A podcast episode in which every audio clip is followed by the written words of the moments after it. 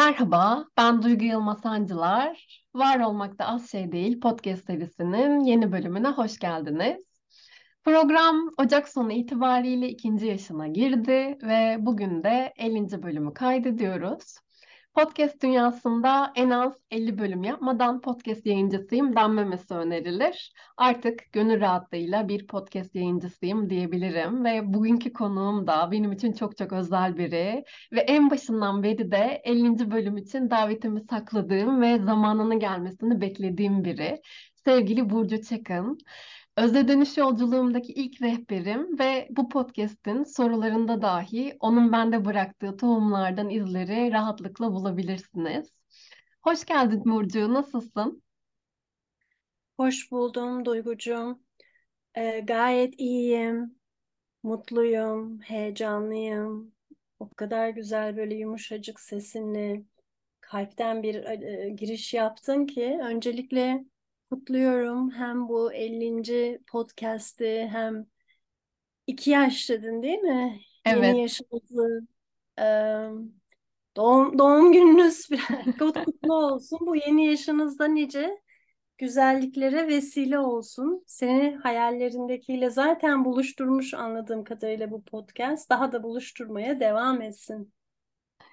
Çok teşekkür ediyorum. Ya seni ağırladığım için, seslerimizi yan yana ölümsüzleştirebilecek olduğumuz için ben de çok sevinçliyim ve çok heyecanlıyım. Ve hazırsan sorularıma geçmek istiyorum. Hazırım. Pekala o zaman. Kendi cümlelerinle seni senden duymak istesek bize neler söylersin? Evet, bu zaten cevabını sürekli aradığımız, yeni keşiflerle yeni cevaplar bulduğumuz ama yıllar içinde o cevapları tekrar revize ettiğimiz, keşfe yaşam boyu devam ettiğimiz bir konu. Ee, şu an bu 52 yaşımda, şu anki halime dönüp de baktığımda ilk böyle öne çıkan hallerimi şöyle belki özetleyebilirim Duygucuğum. Ee, bir taraftan çok dışa dönük ama bir taraftan da kendi iç dünyasında zaman geçirmeye bayılan ve bunu düzenli aralıklarla ihtiyaç duyan.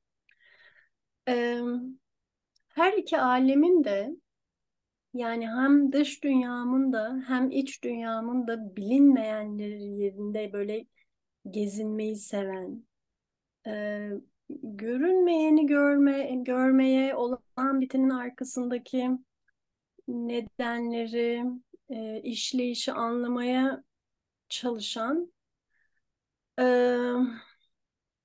böyle kırklarına doğru diyeceğim dişiliğiyle erilini bir nebze olsa dengelemeyi öğrenmiş. Analitik zekasını bir güç olarak kullanırken yanına da kalbini de bir güç olarak katmayı en sonunda bilmiş. e, hayal gücü, e, motor gücü, sorumluluk bilinci, e, cesareti, sanırım cesurda olduğumu söyleyebilirim. Yaşam enerjisi de yüksek biriyim. Öyle bir kadın diyebilirim. E, rollerim üzerinden tanımlayacak olursam, yine şu aralar en çok öne çıkan rollerimin başında ayrı gayrı da olsak yuvadan uçan iki genç annesiyim ama annelik rolüm her zaman acaba hakkıyla yerine getiriyor muyum diye sorguladığım ee, ama sezgilerimle dinlediğimden sezgilerimi dinlediğimde biraz daha yolunu yolumu bulabildiğim bir rol. Ee, bir evladım. Ee, annemin ve bu bu alemde olmayan babamın evladıyım, bir ablayım. Ee, sanırım bu rollerin dışarıdan tanımlarının ötesinde kendimi de keşfettikçe bu rolleri getirdiğim halimden de memnunum. Tabii bunun yanı sıra işte CEO'da bir rolüm var. Ee, birbirimiz seni benle beni de senle buluşturan CEO'daki rolümü çok seviyorum. Kadın çemberlerindeki işte koçluk rolüm. Bir de bir hayat arkadaşlığı rolüm var ki o da tabii çok besliyor. O rollere baktığımda da e, ilişkilerimde de çok açık, samimi olduğumu ve böylelikle güven ortamlarımı yarattığımı e, ve bundan da beslendiğimi görüyorum. Ne kadar uzun anlattım. Bir yandan da düşünüyorum anlatırken. Ee, tabii bu böyle çok sanki hani oh ellerine gelmiş bulmuş en sonunda huzura, iç huzuruna da kavuşmuş gibi gelebilir ama tabii iniş çıkışlarım her kadında olduğu gibi var. Ee, çok şükür çok çabuk fark edip o, o e, olduğum yerde neye ihtiyacım varsa biraz o yönde kendime de alan açmayı öğrendim. Eskiden o koşuşturmacada o çok zor oluyordu. Sanırım biraz daha ritmimi düşürdüm. Yani tipik bir aslan burcuyken e, yükselenim akrep ve onu da öğrenmeye başlıyorum. Sanırım oraya doğru bir geçişteyim. E, şu aralar astrolojiye de biraz merak sardım. Onu da katayım bu konuşmalara. Evet sanırım böyle. Daha o, o bu soruda gide, gideriz yani. Peki efendim aldık kabul ettik bu haliyle şu an için. Hakkını vererek yaşamak sence ne demek ve sence sen yaşamının hakkını veriyor musun Burcu? Ya bu soru çok enteresan bir soru. Şimdi hakkını vermek ne demek diye düşündüğümde e, hani bir kişiye emeği karşılığında bir hakkını vermek yani hak da e, adil olmak, hakkaniyetli olmak. Şimdi yaşama karşı yaşamın hakkını vermek enteresan e, şeyler açtı bende. E, yani nefesimin hakkını vermek gibi. Hani madem bana bir nefes verilmiş, e, bu bunu aldığıma göre ben ne veriyorum bu nefesle yaşama diye geliyor bana. Viktor Frankl'ın bir sözü var. Bu Avusturyalı nörolog ve psikiyatr Viktor Frank. E, ikinci kez yaşıyormuşsun ve ilkinde yanlış davranmışsın gibi yaşa diyor.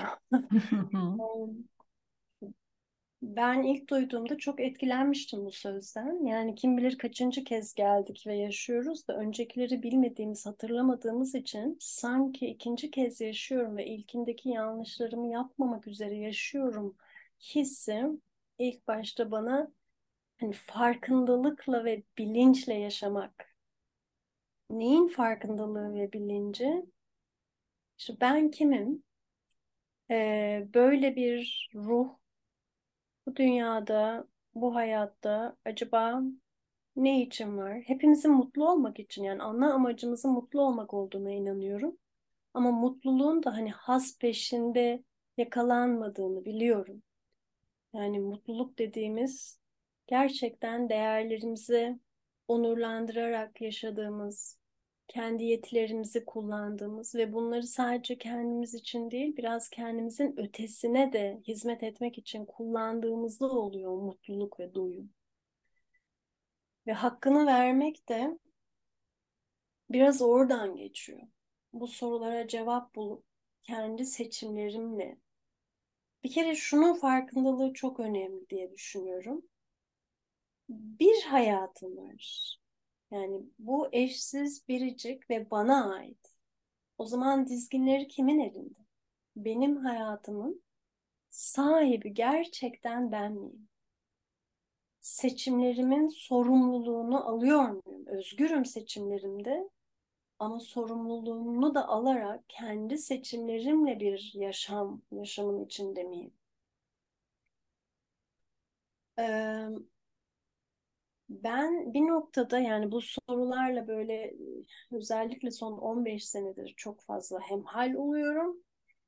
Ve orada fark ettiğimde yani bu özellikle anlama dair bir takım cevaplar gelmeye başladığında ve o anlamı yaşatma yolu olarak da insan kendinden yani çok severek yaptığı içinde olduğu bir e, iş diyemeyeceğim, uğraş diyeyim ona. Bir çareyi bulduğunda ona öyle bir kendisini adıyor ki bu sefer kendinden olma noktasına yani beden görünmez olabiliyor. En azından benim için öyle oldu. Yani benim bedenimin, benim e, ihtiyacım ne? E, orayı da dengelemek önemli. Yani bu yaptığımız, e, anlam bulduğumuz şey kalbimize, ruhumuza ve bizimle olanlara, olmayanlara yani insanlığa ya da tüm canlılara çok hizmet eden bir şey olduğunda böyle kendini unuturcasına ve anlarını tamamen ona adadığında aslında o da hakkını vermek olmuyor diye düşünüyorum. Yani denge çok önemli. Hı hı. Denge ve anda olmak. Şu anda mesela seninle konuşurken karşımda penceremden böyle önümde bir boşluk var. Bir yol oldukça işlek ama arkası yemyeşil orman. Ben burada ekran karşısında bilgisayarımda günümü geçirirken, yaptığım şeyde anlam bulurken o ormanın belki e, bana sağladığı sadece görüntü itibariyle bile verdiği belki mesajı, o güzelliği, o nimeti görebiliyor muyum, fark edebiliyor muyum? Arada bir camımı açıp onun havasını içime çekebiliyor muyum? Yani bu, bu da yani farkındalıklı ve belli bir bilinçle yaşıyor olmak bence bu yaşamın hakkını veriyor olmak. Kendini biliyor olmak, kendini seviyor, kendi ihtiyaçlarına da başka ilişkilerdeki sevdiklerin ihtiyaçları kadar kulak veriyor olmak yine bedeninin, ruhunun ve bu aldığın en büyük hediye yaşamın hakkını veriyor olmak. Sevdiklerinle ah keşke daha çok zaman geçirseydim, daha değerlerini bilseydim demediğin bir yaşamın içinde olmak, yine hakkını veriyor olmak. Ve saygı yani bütün ben e, yaşamın çocuklarına, bitkiler, hayvanlar, insanlar hani saygı ve şefkat duyuyor olmak.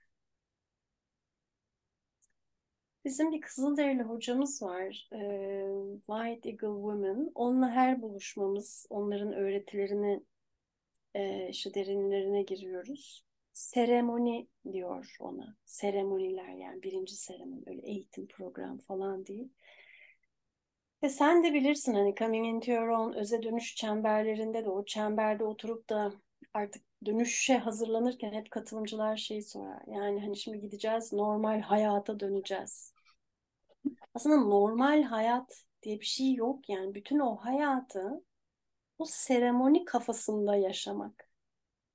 Yani o çember ruhunda, seremoni kafasında bana olan, etrafımda gördüğüm, olup biten, başıma gelen her şeyin aslında bir nimet, bir lütuf olduğunun farkındalığıyla ve o yaşam enerjisiyle e, yaşamın içinde yol alabilmek, gene hakkını vermek bence.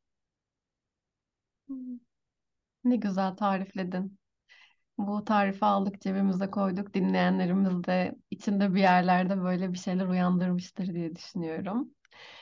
Ee, üçüncü soruma geçmek istiyorum ve bu soruda seni bugünkü sen yapan, seni bir adım ileriye, çok adım kendine götüren en büyük farkındalığın ve aksiyonun neydi diye sormak istiyorum. Ee, çok güzel sorular bunlar. Sanırım benim farkındalığım bana bahşedilen bu yaşamın hakkını vererek yaşamadığımın farkındalığıyla başladı. Yani şimdi bu sorularla dönüp de geriye baktığımda e, kırklarıma doğru e, yani özellikle ilk önce iş iş hayatında tetiklendi. E, ben finansdan finans kurumsal finansman yap, yaptım. Yatırım bankacılığı 16 yıl. E, ya 16 yıl boyunca aslında severek çalıştım. Çünkü bu konunun beni en çok çeken taraflarında bulundum. Ee, ve farklı formatları da deneyimledim. Yani bir kurumda çalıştım, yönetici olarak çalıştım. Bir dönem evden danışman olarak çalıştım, part-time çalıştım. Sonra tamamen bir girişimci olarak hiç planda yokken danışmanlık e, firmamı kurup işte yabancılarla gene farklı bir formatta, daha benim ruhuma uygun, özgür bir formatta çalıştım. Belki bütün bunlar bu mes yani bu kariyeri çok renkli kıldılar, hareketli kıldılar ve 16 yıl devam etti. Ama bir noktada tıkandım. Yani bütün bu çeşitlilik deneyime kattığım beni e, orada kalabilme süremi arttırmak içinmiş. E, çünkü ben hep anlam aramışım, anlam aradığım için gene o dünyanın içinde yeni yeni şeylere böyle yelken açmışım. Fakat ne zaman ki şunu fark ettim, ben aslında finans yaptım da hiç finansçı olmadım. Yani benim varoluş halimin içindeki değerler, bakış açıları, ilgi alanım, çekildiğim şey yaptığımdan bambaşka. Bir onu fark, fark etmem.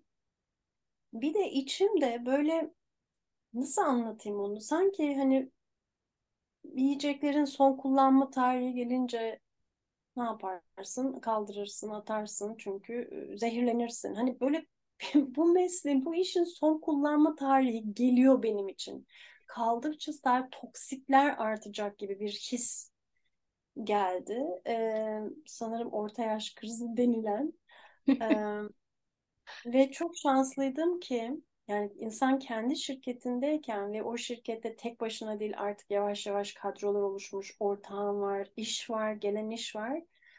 Hani istifa edip ayrılamıyorsun, atsan atamazsın, satsan satamazsın. İçinde böyle esir, esaretteymişim gibi hissettiğim bir dönemde 2008 sonu kriziyle patlayan her şeyin durduğu özellikle biz bizim sektörde bir dönem oldu. Bitti her şey yani. Biz Aynı ofisi topladık, kapattık. Hadi dedik evden çalışalım. Ama ben ofisten eve geçir geçerken biliyordum ki ben evden çalışmayacağım. Çalışamayacağım. Zaten işte yok.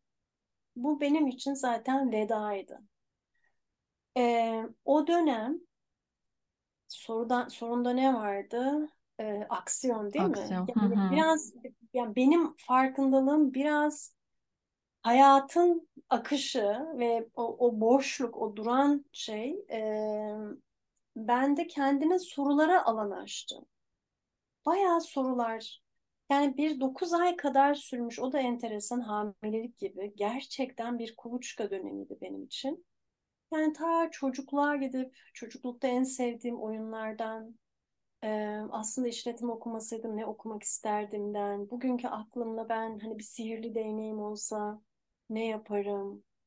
Bütün böyle e, bu sorular ve hayatımın içine de düzenli olarak işte doğayla teması, bedenimle teması, işte yoga meditasyon, doğa yürüyüşleri, e, bir de bir, bir böyle o zamanlardan minik bir kadın çemberi oluşturma tohumu da atmışım. Kendi en yakın çevremdeki kadınlarla konuşmalarımla derinleşe derinleşe derinleşe ve bir şeyler oluştu ve o beni hani ben e, koçlukla tanıştırdı. Yani ilk önce psikoloji okumalıyım deyip sınavlara falan girdim ama master'dan geçmiyormuş. Aradığım şey koçluktan ulaşabilmişim. Ve o çıktı karşıma. Biraz da orada e, derinleşmeye başladıktan sonra yani koşup programlarıyla koşup yolculuğuma çıktığımda ikinci bir farkındalık ve aksiyon da şu oldu ki o asıl dönüm noktalarısıdır bence. E, koçluk tabii çok içe döndüren bir e, araç diyeyim. Koç olmak istiyorsanız önce kendinizden başlıyorsunuz deşmeye. E, kendimi hiç kadın gibi tanımlamadığımı ve kadın olarak kim olduğumu bilmediğim, hatta dişil yönlerimi de bayağı böyle bastırdığımı fark ettim. Ve onu tanımak ve çıkartmak istedim. Sene 2010. Türkiye'de bu tarz programlar henüz yoktu. İşte arayıp da bulduğum Coming Into Your Own ve Barbara Sessi programın yaratıcılarından. Dün de onun kitabının işte Türkçe çevirisinin okuma grubunda son bölümünde onunla buluştuk. Türkçe'de Öze Dönüş diye çevirdiğimiz o programı, bizi buluşturan o programı deneyimlemek üzere gittim. Kalktım Amerika'ya. Çok büyülendim. Yani büyülendiğim gerçekten kadınlar bir araya geldiğinde ve kalplerini açtığında ve en böyle çıplaklığıyla içindekileri derdini, duygusunu ama hayalini, gücünü, değerini paylaştığında çok enteresan bir şey oluyor. Yani çok ilham verici ee, ve o halimi çok sevdim. Çok farkındalıklarla e, döndüm ve istedim ki işte etrafımdaki bütün kadınlar bunu deneyimlesin ve böyle bir istekten e, oluşan bir bayağı rotam değişti. Yani yaşamımda o program geldi ama o programın içinde ben büyüdüm. Geliştirdiler, hazırladılar. Hadi artık sen de bu dediler. İşte senelerdir yapıyoruz. Yüzlerce kadın geçti bu çemberden. Ee, dolayısıyla beni, bugünkü bene getiren şey önce yok bu değil. Hani sanki tatlı su balığıyım ama tuzlu sularda çırpınıyorum. Onun farkındalığı ve bilmeyene adım atma cesareti. Yani bilmediğim, planlamadığım, bıraktığımda ne sonra yapacağımı hiç bilmiyordum ama o boşluk gerçekten o hamilelik dönemi e, çıkmayı bekleyeni doğurmak için şart onu görüyorum. Ben de o meğer çıkmayı bekliyormuş. Böyle söyleyebilirim Duygucuğum. Daha beni böyle bir şey, o, o zamanlara götürdün. Hmm. İyi ki, iyi ki, iyi ki, iyi ki o programı, iyi ki o programı deneyimledin, kendine sorular sordun, doğurdun ve ne şanslıyım ki ben de e, o çemberlerin içinde kendime yer buldum, seni tanıdım. Çok çok çok teşekkürler ve şükürler olsun diyorum. Ee, biz... Aynı hissi ben de yaşıyorum. Çünkü yani ben böyle tanıklık etmek çok e, özel bir ayrıcalık. Yani sizin her birinizin bu çembere oturup da geldiği yerden o çember ve sonrasındaki yaşamda vardığı yerleri hani dışarıdan kim zaman içinde kim zaman uzağında izliyor olmak e, yani büyük bir ayrıcalık. Çünkü belki farkında değilsiniz ama siz de sonuçta yaptıklarınızla dönüştüğünüz halleriniz, ruhlarınız, kadınlık hallerinizle bize ilham oluyorsunuz. Yani hep her şey karşılıklı onu demek istiyorum. Hı hı, evet, çok Burada doğru. bir şey daha ekleyebilirim. Bu da şeyle ilgili. Yine e, beni farkındalığa götüren o aksiyon yani kendimle buluşturan e, işten sonra da ilişki geldi. Sıra, sırayla gidiyor. Yani içinde tam anlamıyla kendim olamadığım. Diğer taraftan da yani çok böyle gerçekten e, şükranla da andığım bir 16 yıllık ilişkimden çıkmak. Onun da karar. Yani orada hayata getirdiğimiz iki çocuk, onların etrafında e, yeşerttiğimiz hayallerimiz, birlikte dört kişiyken olduğumuz biz. Hani bunlar o kadar kolay şeyler değil o, o kararlar. Ee, ama kendine rağmen içinde bulduğum zaman o ilişkinin de işte gene son kullanma tarihi gibi ve hani bir ilişki evlilikte olmuyorsa yani karı koca olarak doğru bir ilişki yaratamıyorsak belki başka şekliyle doğrudur o ilişki yani o, o insanlar illa ilişkilerini tamamen bitirecekler ve ilişkisiz olacaklar da değil. Sadece belki en e, bu iki ruh için uygun format bu değil. Yani çok şükür o süreçleri daha donanımlı geçirdim. Bu kadar donanımlı yani bu koşluğun içinde olmadan, o kadın çemberleri, community onlar olmadan, kendim olmadığım halimle reaksiyon olarak harekete geçseydim bugün böyle bir yerden konuşmazdım yani. O yüzden ona da çok şükrediyorum. Peki, bizi dinleyenler için kitap ya da film önerecek olsan bunlar neler olurdu ve neden? Benim bu bahsettiğim o hani 9 aylık boşluk zamanımda bana en yakın eşlik eden kitap olduğu için önermek isterim. Sanatçının Yolu. Türkçesi yoktu o zaman. Artist's Way. Julia Cameron'ın.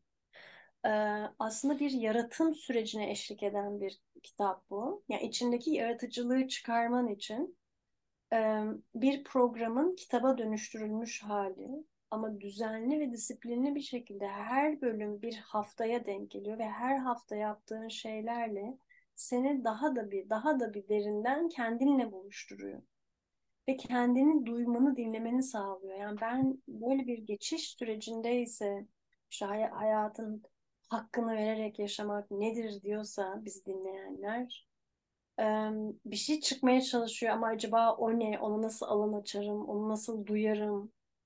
Çekip çıkartırım. Sanatçının yolunun çok ilham verdiğini düşünüyorum. Çünkü bu da bir yaratım süreci sonuçta yani kendi kendimizi yaratıyoruz.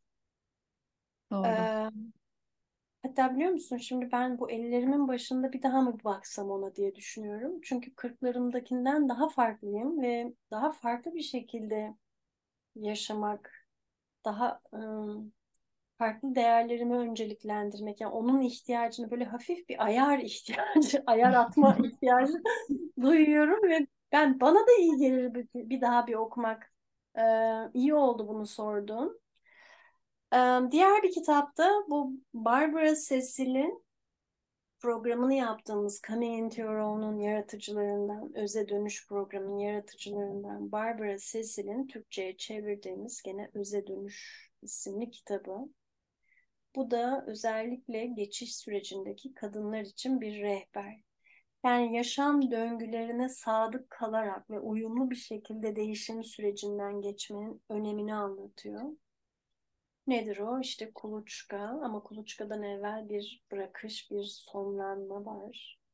Bir boşluk var. Oradan bir doğum oluyor ve sonra yaşam başlıyor. Yani bu dört ana fazı gerçekten içselleştirip ve her fazın e, ihtiyacını ruhuyla yaşayarak geçmesi için e, okuyucuların e, ilham bulacakları bir rehber e, kitap diyebilirim onun içinde. İlk iki bunlar aklıma geliyor. Çok teşekkürler. Gerçekten e, Coming Into Your Own'a katıldığımda da e, sanatçının yolunu önermiştin. Hemen program biter bitmez okumuştum ve sabah sayfalarına hatta başlamıştım. E, Özde Dönüş kitabı zaten içinden geçtiğimiz bir program ve üzerine de okumak da yine bana çok iyi gelmişti. Çok teşekkürler paylaşım için. Ee, seninle yaptığımız bu bölümün adı ne olsun? Ne olsun? Ee, söylediklerime dönüp de baktığımda bende böyle çok yer eden tekrar bir ayar atmak dedim ya biraz evvel. Hani elimin başında. Yani bu böyle kendimle ve yaşamımla tekrar hizalanmak, yeni bir ayar atmak gibi bir şey olabilir. Tekrar hizalanmak. Tekrar hizalanma. Evet, yani tekrar hizalanma. Yaşam kendimle hizalanma. Tabii sen bunu ha, konuşmanın da şey o başlığı olarak gireceksin. Evet. Ben bir paragraf bir şey verdim. Artık sen nasıl sana iyi geldiyse bu şekilde. Pekala efendim. Emanet emanet ettiğiniz için de teşekkür ediyorum. Bu son soru da aslında senin bana kattığın bir soru. Bundan sonraki bölümün adı ne olsun isterdin sorusu. Şimdi gene ben e, bu sorulara cevap verirken fark ettiğim hani hakkını vermek tarafında bedenimin de hakkını yani o kendimde derman bulmam, o gücü bulmam için kendime o nefes anlarım. Çünkü yaş yaş e, arttıkça yani enerji ruhun enerjisi var, ateş var onu hissediyorum ama beden onu yakalayamıyor yani. Onun farkındalığıyla ya da bedene de mümkün mertebe o gücü verecek şey.